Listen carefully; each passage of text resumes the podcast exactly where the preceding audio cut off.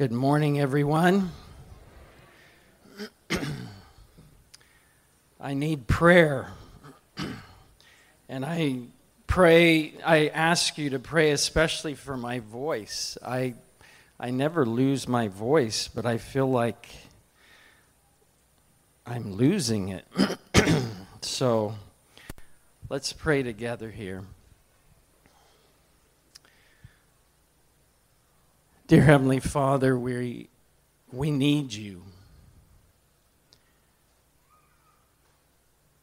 And we realize that without you, we are dust.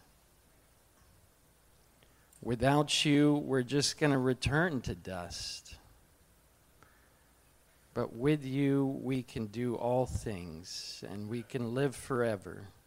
I just pray in a special way right now that you would speak through me. Lord, I'd have no wisdom, I have no grand insights. I don't know what these people need, but you do. And so I just pray that I would be in tune with your still small voice and that I would speak the words that you have me to speak. In Jesus' name we pray. Amen.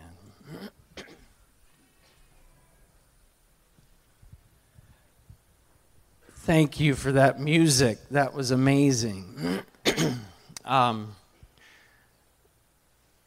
I hope that this week we have um, done a good job of obliterating the the uh, stereotype of the bumbling farmer that farms because he or she can't do anything else. Um, the talent that we just heard that's been displayed throughout this conference, I think, I hope, shows you that God can use even humble farmers in powerful ways. You know, I, I learned painfully this week the, the disadvantage of being one of the last speakers because every meeting I went to, I felt like they were preaching my sermon. And it was like, okay, well, now that's been covered. What else can I say? Um, but and and of course they all did it more more intelligently and eloquently than I could. So, you know, we're going to keep it very basic this morning. We're going back to the basics. Um, we've we've heard a lot of filling in the blanks this week. Growing better flowers, growing better mushrooms, growing better tomatoes and microgreens. But we've also heard a lot about growing better characters and health and spirituality. And this morning, I just want to fill in three blanks for you. And this is nothing earth shattering. In fact, it's really repetition, okay? They've all certainly been talked about this week, but I'm just going to share very simply and very personally what um, God has placed on my heart this morning. So I've got to coordinate here with the clicker.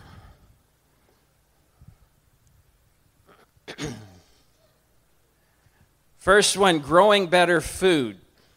Now, I think for many here, actually, it may start even more basic than that. How about just growing food, period, right? We'll we'll work on the better later but let's just i got to learn how to grow food right? Because there's a time coming when we're not going to be able to buy or sell and i don't want to starve to death so i got to learn how to grow food. And that's where a lot of people start. And you know god takes us where we're at right? I i would hope that you can find some better motivations than that for growing in the garden, but that's a starting point. And so we, we start where we're at, but we certainly don't. I, I just want to encourage you don't do this out of fear. Do this because you want to get to know God better. So, we're all familiar with Genesis 129.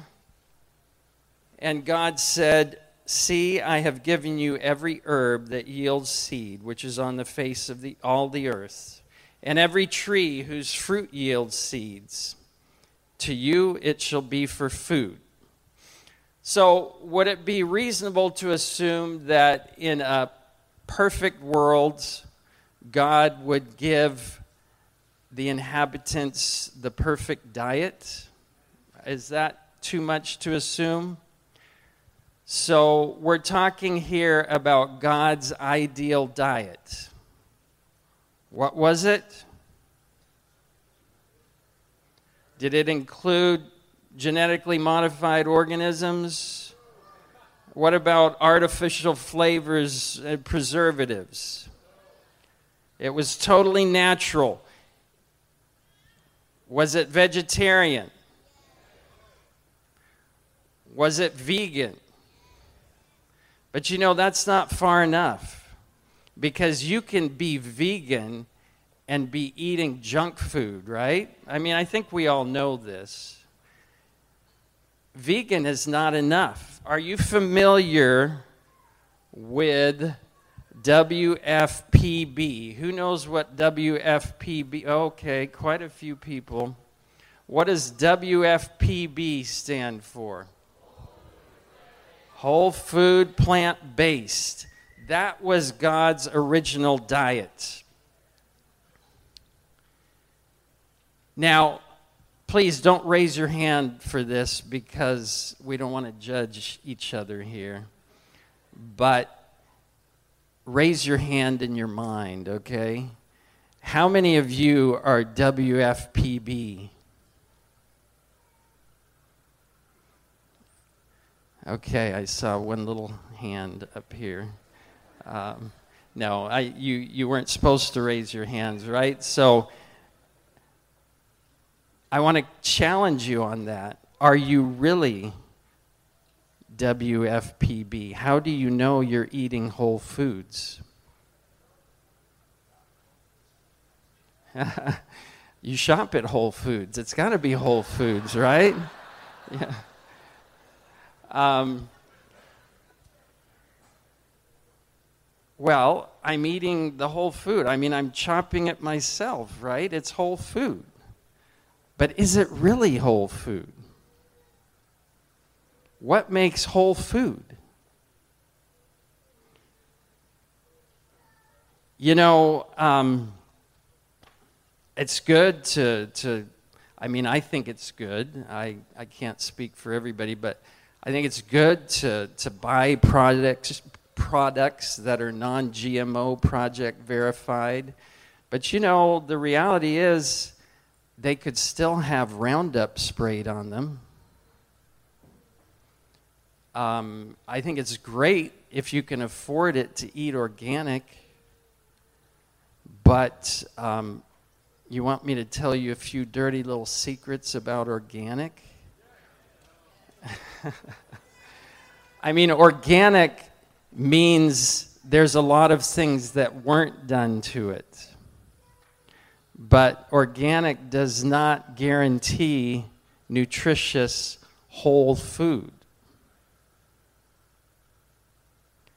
It tells you what's not there, but it doesn't guarantee anything being there.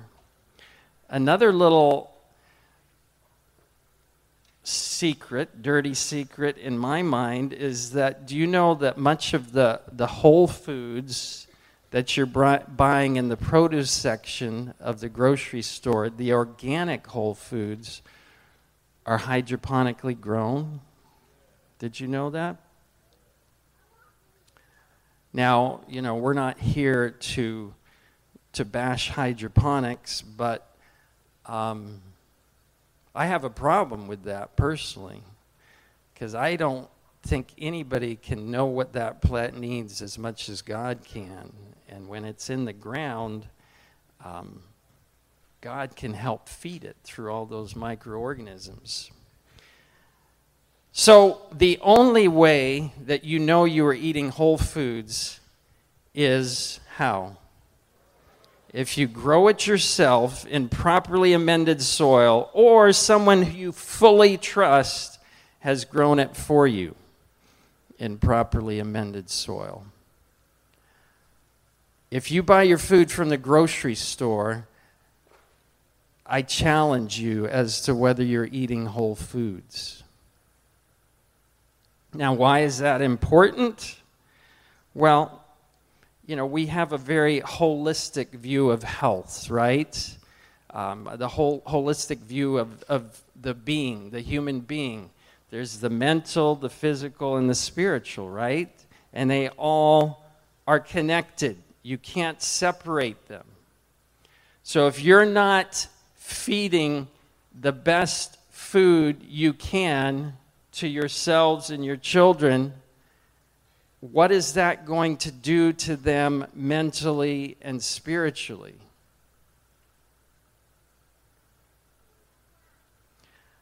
You know, I have a real burden for our schools, our healthcare institutions, and our families. How can you bring people to learn about health and be feeding them food from Sysco? I, I just, I mean, I, th- I, I think it's better than, than, you know, food out of a crinkly bag, but is it really the best? We need to grow better food. Our testimony, you know, some years before we started farming, we started gardening. And honestly, I can't remember all the reasons for that. It just kind of was kind of the thing to do. But um, I do know that we were watching some of the documentaries, you know, um, The Future of Food and all these different ones showing about the, the mess of our food systems and how food is raised um, and that had an influence in reading articles. I've always been a bit of a activist, I guess, you know, reading about all these issues. And um, it's like, man, we need to, you know, and then I read how strawberries, did you know strawberries are like number one? They've been there as long as we've been farming. Number one as the most toxic fruit and vegetable. If you buy strawberries from the store, well, don't buy strawberries from the store, okay? Um, so we started growing. And it was as we got into the garden that we started beginning to get a picture of how great um, this plan was this original Eden plan, something better than we had ever known. Now, look at this. Um, we're also familiar with this, this text Genesis 3 17 to 19. This is after the fall, after they ate the fruit. Cursed is the ground for your sake. In toil you shall eat of it all the days of your life. Both thorns and thistles it shall bring forth for you, and you shall eat the herb of the field. In the sweat of your face you shall eat bread. Now, did the diet change after the fall? Was it still WFPB?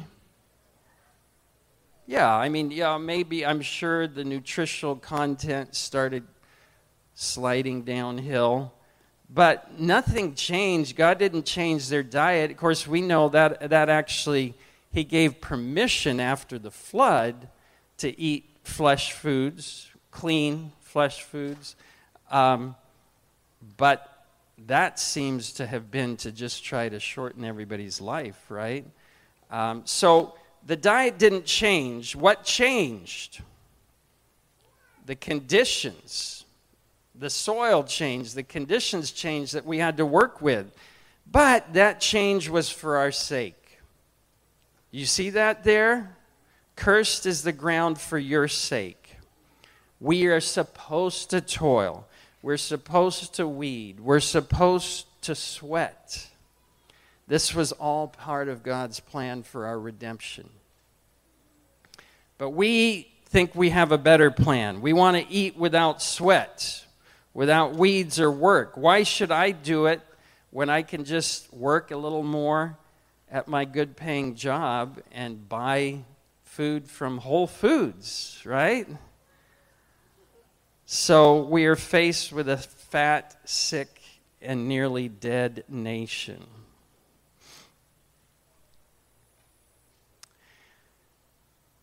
Many are unwilling to earn their bread by the sweat of their brow, and they refuse to till the soil. But the earth has blessings hidden in her depths for those who have courage and will and perseverance to gather her treasures. Fathers and mothers who possess a piece of land and a comfortable home are kings and queens. Now, something hit me as I read this recently. That word refuse. Can you refuse a choice?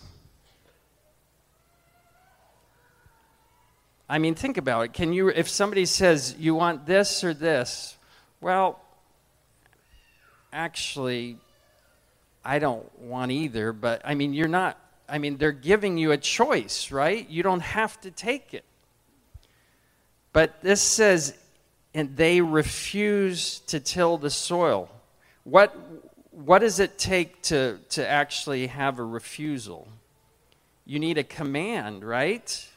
Without a command, you can't have a refusal.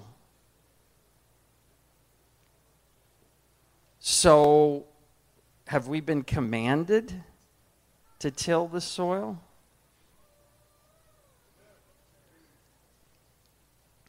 And if so, are you refusing God's command?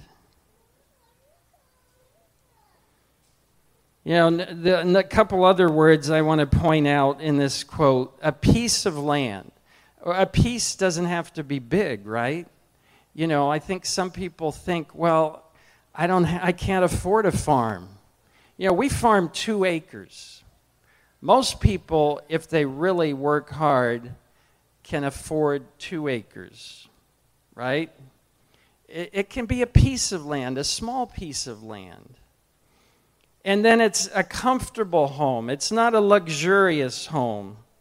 It's not a fancy home. You know, we live in an old tobacco barn.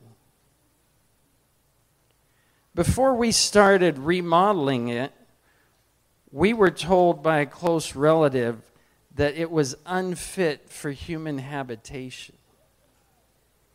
That's where we live. And we've lived there for the last 20 plus years. We're still inhabiting it. It's, you know, it's quaint and comfortable, but it's certainly not kingly by any worldly standards. But I'll tell you what, I live like a king. I mean, when I wake up every morning, my, the window right above my bed overlooks my kingdom, my little dominion. And I look out that window and it's like, thank you, God, for giving me this little piece of heaven, this little two acre kingdom that now I, I, will say the farm is much bigger than two acres but we're only cultivating two acres. And I, I'll, I'll admit that at times i'm tempted to say is not this the great farm that i have built um, but that's the wrong kind of, of kingship right the Lord quickly reminds me that He's the true builder and the bountiful blesser of our farm. Our farm would be nothing without Him. but I'll tell you this we eat like kings and queens. I mean, it's amazing. In fact, we eat so good that we've come to think it's normal. You know, that this is just the way food tastes. And it's only when we go away from the farm that's like, wow, I didn't realize how good our food was. now, I'm not talking about Kulaqua. It's been amazing here, but, um, you know, the reality is nothing tastes as good as, as homegrown food, right? and we often remark we could never afford our own food. I mean, you know, we often we we normally have 10 to 12 people around our table, and it's very common in strawberry season to down over a $100 worth of strawberries at one meal. You know, we, uh, we, we eat 40 $50 salads. I mean, it's amazing. It's amazing. Um, and then what I really love now is the grandkids come over. And where do they want to go when they come to Mimi and Poppy's house? I mean, they head straight for the berry patch. They know where it is. And I, I feel so kingly to be able to say, go ahead, eat all the berries you want, up to half my kingdom. And um, little Judah, Judah loves the Dappy Doos. You know what Dappy Doos are? That's um, two year old code language for raspberries. Okay. So he loves to go to the Dappy Doos and he loves to eat the Dappy Doos. So a few weeks ago, he came over and he said, Poppy, Dappy Doo. And that, that means, Poppy, let's go eat some Dappy Doos. And I knew I couldn't convince him otherwise, so we got in the little golf cart and drove down to the Dappy Doos. And I picked off some of those brown, shriveled, frozen raspberries that were left from the season. I said, Judah, this is the Dappy Doos. They're all gone. Till next spring, we have to wait for more Dappy Doos, but more will come. And, you know, it just felt so good to be able to teach him the beginnings of delayed gratification. Dappy doos all, aren't always there for you. I mean, have you had dappy doos before? But anyway, the point is when you grow food, you can live like kings and queens and we need to be growing better food. So let's go to number two growing better families. Now, I was a little hesitant to put a picture of my kids up there, so I took I, I used an old picture. I mean, it's a few years old. It seems like a few years. It's probably 10, 10 years old. Um, because I certainly don't want to put our family on a pedestal. Please, please don't do that because we are very human and we've made plenty of mistakes. When I say we, I'm talking about my wife and I. Uh, our kids probably have made a few too. But I, I think they're the best. But um, God wants us to grow better families. And this is really where our journey started. You know, when, when children came along in our family, we were very conscientious. We wanted to do everything right. And we read child guidance through and through. Um,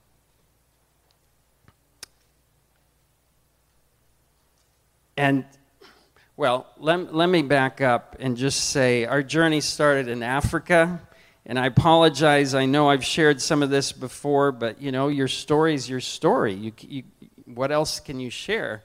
Um, so if, if you've heard this before, I'm going to try to be brief. And um, we worked at a school for missionaries' children, my wife and I, and what we experienced and, and saw and counseled with was a lot of brokenness a lot of children who wanted nothing to do with God, who didn't want to be um, associated with their family, They were fed up with it all. Um, and it was, it was kind of jarring for us. You know, we somehow, we were young. I mean, this was our first job out of college. We thought this should be the cream of the crop of Adventism, right? And, and so as we started thinking about having children of our own, we're saying, how, how is it going to be any different for us? You know, you can't keep doing the same thing and expect different results, right? I, I, I have a burden for families. You know, how many adults, how many of you had things that happened to you as a child that you wished hadn't happened? I mean, I think most every hand should raise, right? I mean, that's the reality of a sinful world. But what are we doing with our children to make sure that doesn't happen to them?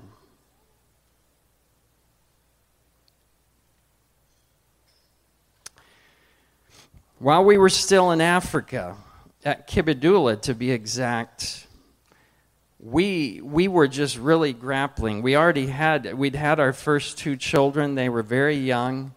Um, we're saying, God, we want something different. We want something better. Um, and we made a solemn vow before the Lord. We said, We will do whatever you tell us to do, whatever you lead us to do to save our children. Um, parents, have you made that solemn vow? Whatever it takes. That means leaving jobs, moving. I mean, it may mean that. I'm not saying it does mean that for you. Um, what are you willing to do to save your family? Is there anything more important in this world than having your children with you in the kingdom? And they're never too old. Don't give up, parents. If your children are grown, love them, pray for them. Are you earnestly interceding for them? God wants to save them, but He wants you to cooperate with Him in that. So I challenge you this morning, parents, make that solemn vow that you will do anything and everything for the saving of your children. And then fasten your seatbelt. He might even lead you into farming. Are you willing for that? We had no idea what we were getting into. Of course, I think you all know this, but you realize our families are the best evangelistic tool our church has. Do you understand that? Um, a well ordered, well disciplined family speaks more on behalf of the gospel than all the sermons that can be preached. Just think about Abraham. How many, how big was his family? Trick question, right? Um, I mean, he had two children, well, yeah, two children, um, one official and one unofficial, I guess, kind of. You know, one was God's plan and the other one was his plan. Um, but how big was his household? Over a thousand. God wants our families, the influence of our families to expand as God begins to work in your family. And don't wait for perfection. Don't wait till everybody comes the second you call them. You know, God will work with us where we're at, but He wants our families to be centers of influence that can reach out to the world. Because no matter how bad we think our kids are, chances are the world would look on and say, Wow, how are you doing that? right? I mean, that's just, it's, it's all about contrast. And it's, all, it's not about us. You know, we're not wanting to say, look at me, but we are wanting to be lights in the world, right? We are wanting to show the world a better way. And it's about God, what God is doing in us and through us. Okay, I need a. Okay, I guess that's the clock there. Well, okay, but I was, I was very pleased to hear that lunch isn't till one today. So Deuteronomy six. 6 and 7 and these words which I command you today shall be in your heart you shall teach them diligently to your children. Talk of them when you sit on, in your house, when you walk by the way, when you lie down, when you rise up. You know, we're studying, saying, Lord, what do you want us to do? We see this, it's like, wow, that's, you know, that's a lot of interaction. That's not just dad says goodbye in the morning and comes back at night and kisses them good night. You know, this is, uh, this is a real living together, it kind of looks like, right? How does that work? We decided that I needed a job where I could be home based. And this was before that was popular, right? Before COVID, um, long before COVID. One where, where I could just be more involved. I could be the priest of the home. We could live our lives together. And so the Lord led us into farming. Um, and I don't have time to get into much of that, but we'll just say that was not on the radar screen. That was not, uh, my wife didn't sign up for that. if any of you were at her devotional the other day, she never signed up to marry a farmer, but God knew better. Um, Parents, this right here, if you remember nothing else, to me is powerful. We read this some years ago, well after we were farming, but it just it, it hit me so hard. It's like this this article that this quote comes from was about why kids are leaving the church. Why are the young people leaving the church? And the author says it's because they don't have anything to do. They, they have no purpose. And so they're aimless and they go find purpose somewhere else. You need to create a lifestyle where your children are needed. I mean, if we're honest, for most modern American families, children are an inconvenience, right? What do you do with them? I mean, especially when there's snow days and vacation. What am I supposed to do with them while I'm at work? You know, and so we're trying to create all these ways of keeping our children out of trouble when children are very smart, right, kids? Aren't you very smart? They know the difference between busy work and real work, right? They know whether you're just trying to keep them occupied or whether this is something really important. The beauty of a farm is there we needed our kids. I mean, sometimes we wished we'd had a few more. You know, there was always work to be done, and sometimes it was urgent. It's like, okay, kids, the frost is coming. We got to go out there quick. And we got to pull out the row covers. And it's cold and windy. And the row covers are flapping all over the place. But you know what? They didn't complain. And they learned how to work. And they learned that work was important. And they learned that they were needed. Are you creating a lifestyle where your children are needed? And I'm not saying farming's the only way. I've tried to think of other ways. um, but I'm sure there are.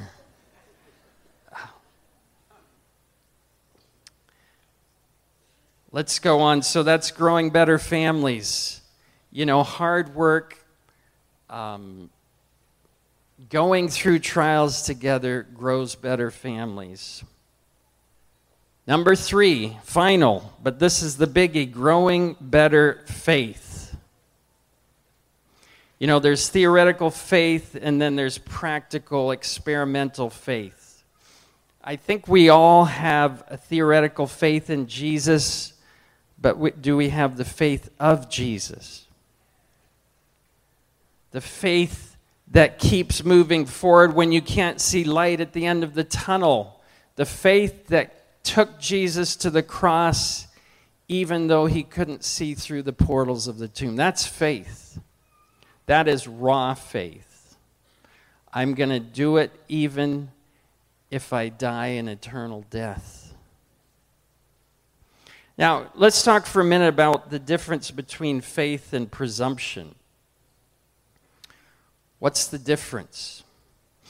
You know, Jesus, when the devil took him up to the pinnacle of the temple, he, he wasn't tempted to jump off. Why? It's not a trick question. God hadn't told him to, right? What if God had told him to jump off? Do you think he would have jumped? I certainly know he would have. What about Abraham going out to a country he didn't know, going somewhere he didn't know where he was going? Was that faith or was that presumption? Why was it faith? Because God told him to. If God hadn't told him to, it would have been presumption. Some of you are still living in the cities. Is that faith or presumption?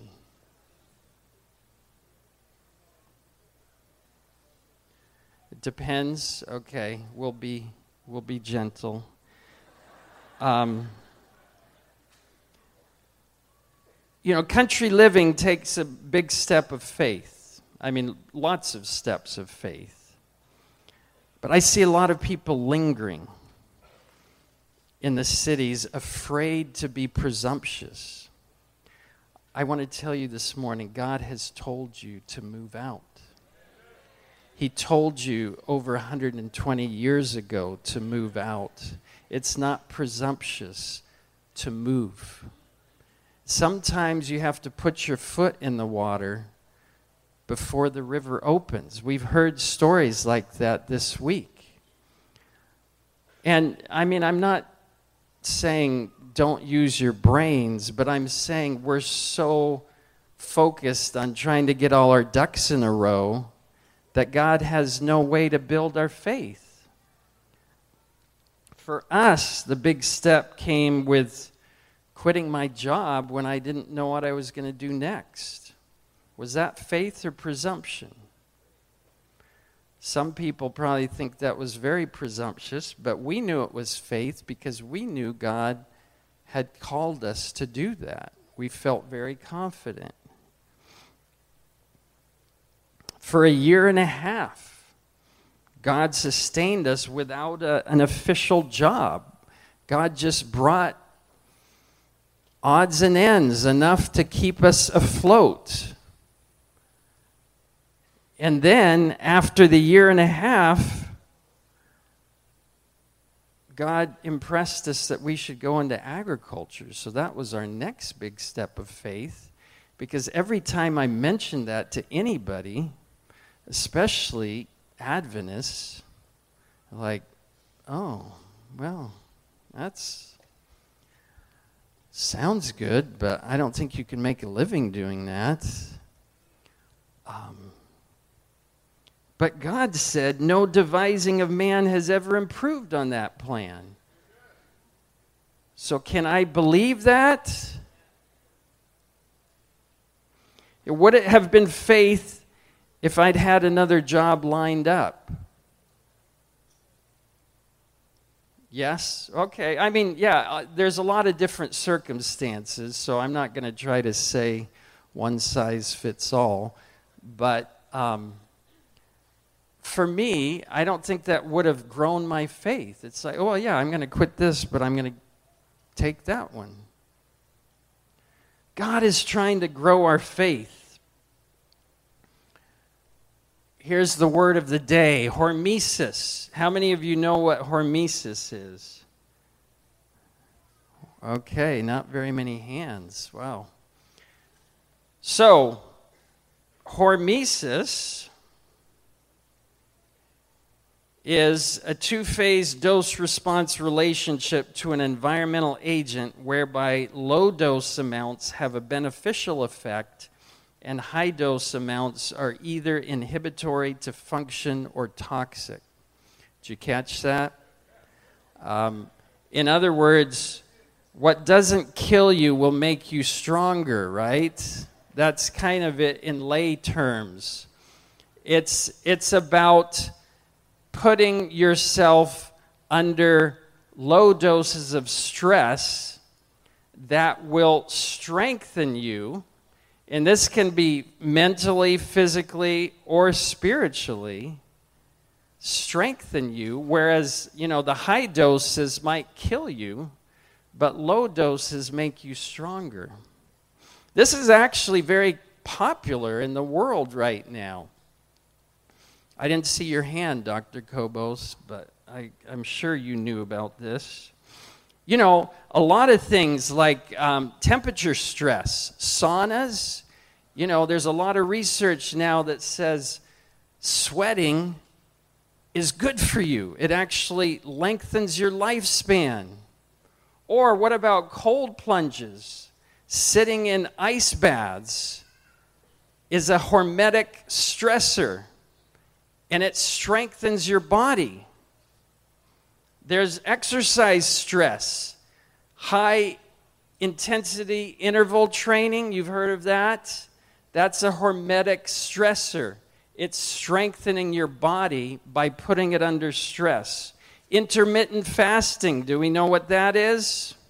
We should, if we read the spirit of prophecy, you know, where you have 16 hours or more without food. Now, I, I, recognize that doesn't work for everybody. Everybody's metabolisms are different, but I also know that we sometimes make metabolism an excuse.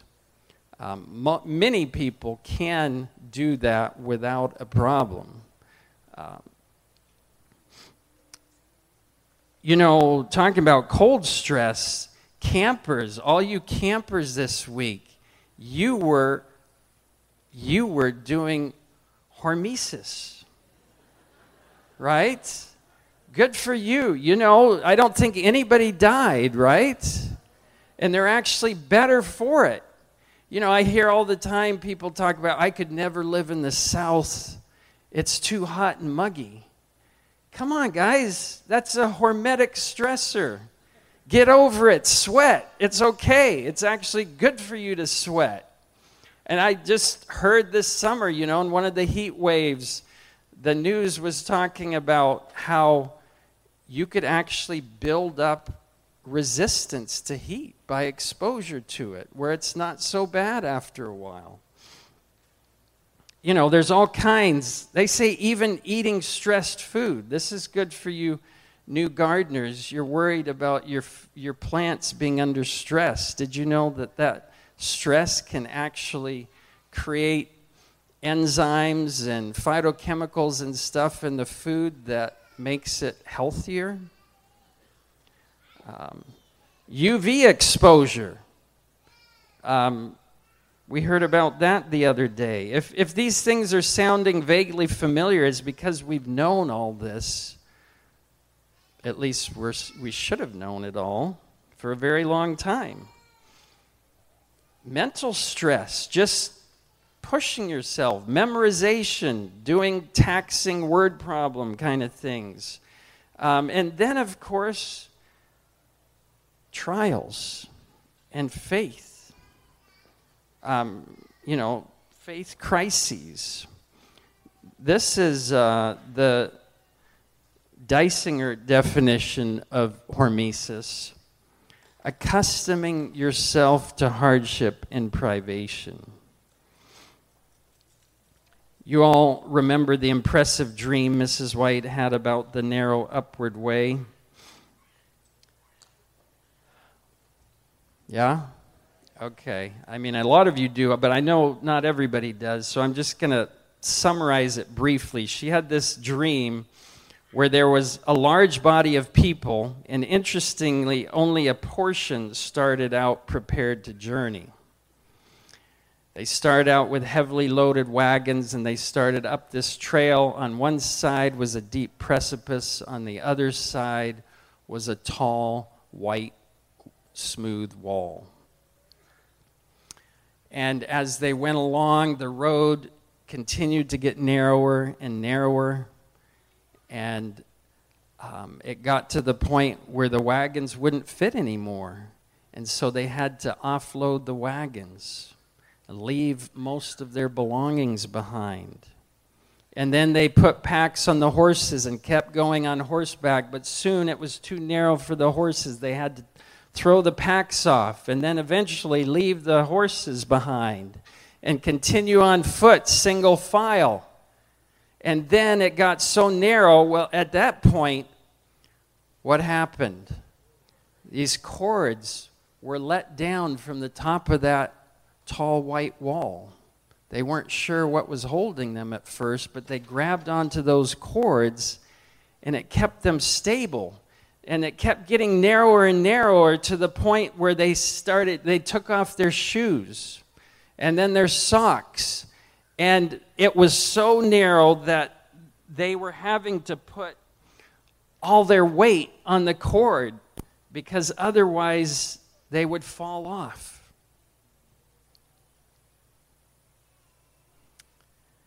And then we read this quote right here. We then thought of those who had not accustomed themselves to privations and hardship. Where were such now? They were not in the company. At every change, some were left behind, and those only remained who had accustomed themselves to endure hardships. The privations of the way only made these more eager to press on to the end.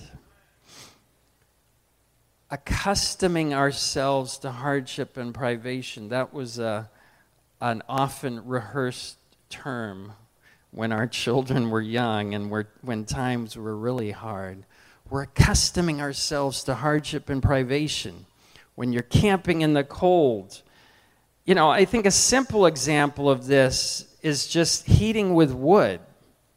You know, let's be honest, that's there are times when I'd like I'd say, you know, it'd really be nice to just turn a thermostat. But I mean, our only heat source is a wood stove. And we've chosen that because we don't want to get too comfortable. You know, I have to haul the wood up the stairs and you know keep the fire going otherwise it gets cold but is that bad it's actually a kind of hormesis it's preparing us for tougher times ahead if you think that it's not going to get hard you're wrong and you need to be accustoming yourselves to hardship and privation. I don't know what God is saying to you today, but I know at this conference, He's convicted you of something that's not going to be easy. Don't shy away from it. It's hormesis. And then, of course, the, the vision continues. Eventually, they come to the end of the road. And across the chasm is this beautiful land that we know was representing heaven. The only way to get from here to there is to put all your weight on the cord and swing across.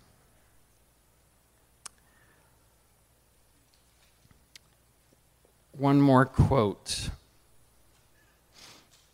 I noticed that the beautiful white wall was stained with blood. It caused a feeling of regret to see the wall thus stained. This feeling, however, lasted but for a moment, as I soon thought that it was all as it should be. Those who are following after will know that others have passed the narrow, difficult way before them, and will conclude that if others were able to pursue their onward course, they can do the same. And as the blood shall be pressed from their aching feet, they will not faint with discouragement. But seeing the blood upon the wall, they will know that others have endured the same pain. Friends, we need more blood on the wall for those who are following after. That's what the testimonies we've heard this week are all about. People are sharing the bloody spots in their journey. Now, you know, it's easy to do that when you know, okay, well, they're here and they look healthy and happy, so it must have all gone well, right? But what about when you're in the midst of it? When you can't see the light at the end of the tunnel? I know I'm over time so I'm going to try to make this very brief. I want to close with sharing a little of our blood on the wall. Can I do that? Um, so, God led us to farming, strawberry farming to be specific, and we knew nothing. I mean, this was in 1998 before we had internet. You know, there was nobody to learn from because we were going to do it organically and without plastic. We were idealists. And everybody thought we were crazy. Everybody, well, yeah, everybody thought we were crazy. The, the strawberry farmers thought we were crazy. And everybody else, of course, thought we were crazy just because we were trying to do it. Well, we were crazy. I mean, the first year was a total washout. I mean, we lost the battle to the weeds we were told that, you know, because we plant the strawberries in September, we were told, oh, the weeds will die when the frost comes. We were so ignorant, we didn't know about winter weeds yet. I mean, that's how green we were. As green as the weeds. And and so the first frost came and went, and it's like, oh no, what are we? I mean, 17,000 strawberry plants. That's a lot of hand weeding. Um, so, needless to say, our first crop was, and then the, the deer got into it. And so, between the deer and the weeds, it was like a total washout. I mean, we made nothing. We got a few strawberries to put in the freezer, but I mean, it was, we made nothing. And I didn't have a job. You know, I was working odd jobs so I was like, Lord, that, wow, that was rough. Eh, this, are we still supposed to be doing that? And he made it clear yes, press on. You put your hand to the plow. You can't turn back now.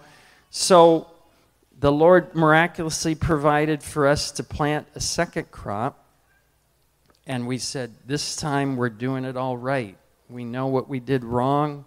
We're doing it all right we weeded and we weeded and cultivated and I mean we we worked hard as hard as we could with the time we had. We had three little children at that point. Um, next spring came. Wow, it was looking good. We, we actually weren't able to stay on top of about of a third of it, so we had two thirds of an acre, you know, 12,000 plants or something. And we're saying, Thank you, Lord. This is amazing. They're flowering, they're fruiting, everything's looking like an amazing crop. You know, we had the local newspapers come out, they did stories on us, and the trials were behind us. Finally, we were going to make it. But then, any of you know that with strawberries, frost is huge. You know, strawberry flowers cannot handle any frost. And the forecast was calling for frost. You know, I, we had the little NOAA weather radio, you know, with that, that um, computer voice. Um, told us it was going to get down to 26, I think. We had, we had row covers, but, you know, the floating row covers said you know, around four degrees of protection. But hey, God was on our side, right? He was going to, to save us. So we put the row covers on. We marched around the field singing songs of faith. We prayed and we went to bed. What else can you do? Um, the next morning, I got up, looked at the thermometer. It was, I think it was 26, maybe even 25. My heart sank. It's like, okay, Lord, we're hanging on by faith.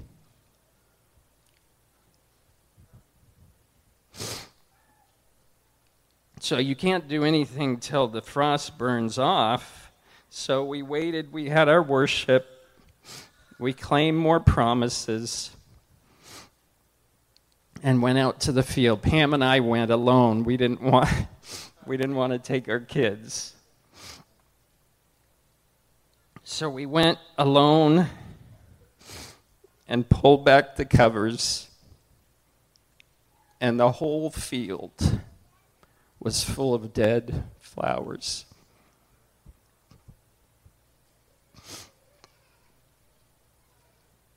That's where faith starts.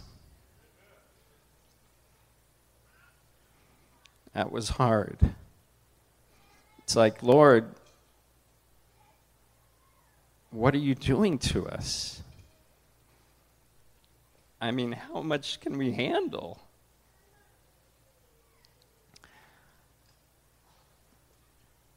And so I, you know, we, we couldn't talk. We knew that sometimes it's better not to talk because you can bring each other down.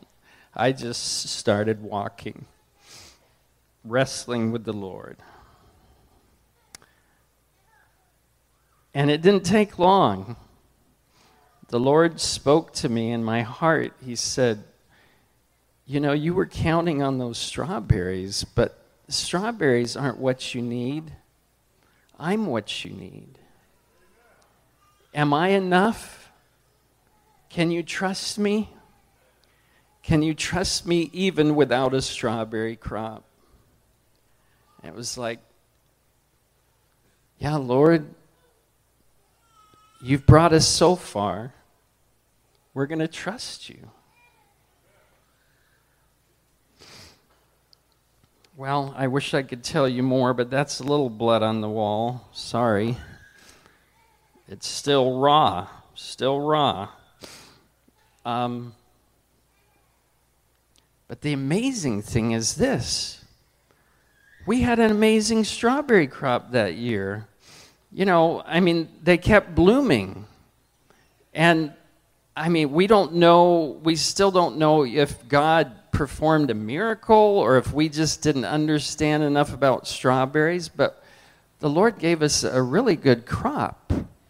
And more than that, He gave us an incredible deepening of our faith. I just want to end with this one text. Are you familiar with this? This is good. Though the fig tree may not blossom, nor fruit be on the vines, though the labor of the olive may fail and the fields yield no food, though the flock may be cut off from the fold and there be no herd in the stalls, yet I will rejoice in the Lord.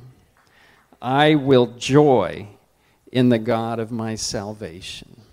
That's the kind of faith I want and it's not going to come without hormesis. It's not going to come without accustoming ourselves to hardship and privation. We need to be growing better food. I think you all know that, and that's why you're here. But more important than better food is better families that are going to be a light to the world and bring them to the understanding of the gospel. And, and number one, we need better faith. So, again, I don't know what God is calling you to this morning.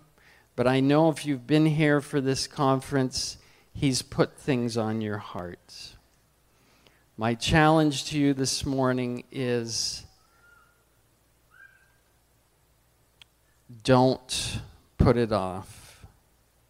I don't think there's time to put it off. Do what He's calling you to do, trusting that His biddings are enablings, trusting that God's ways are best. Let's close in prayer.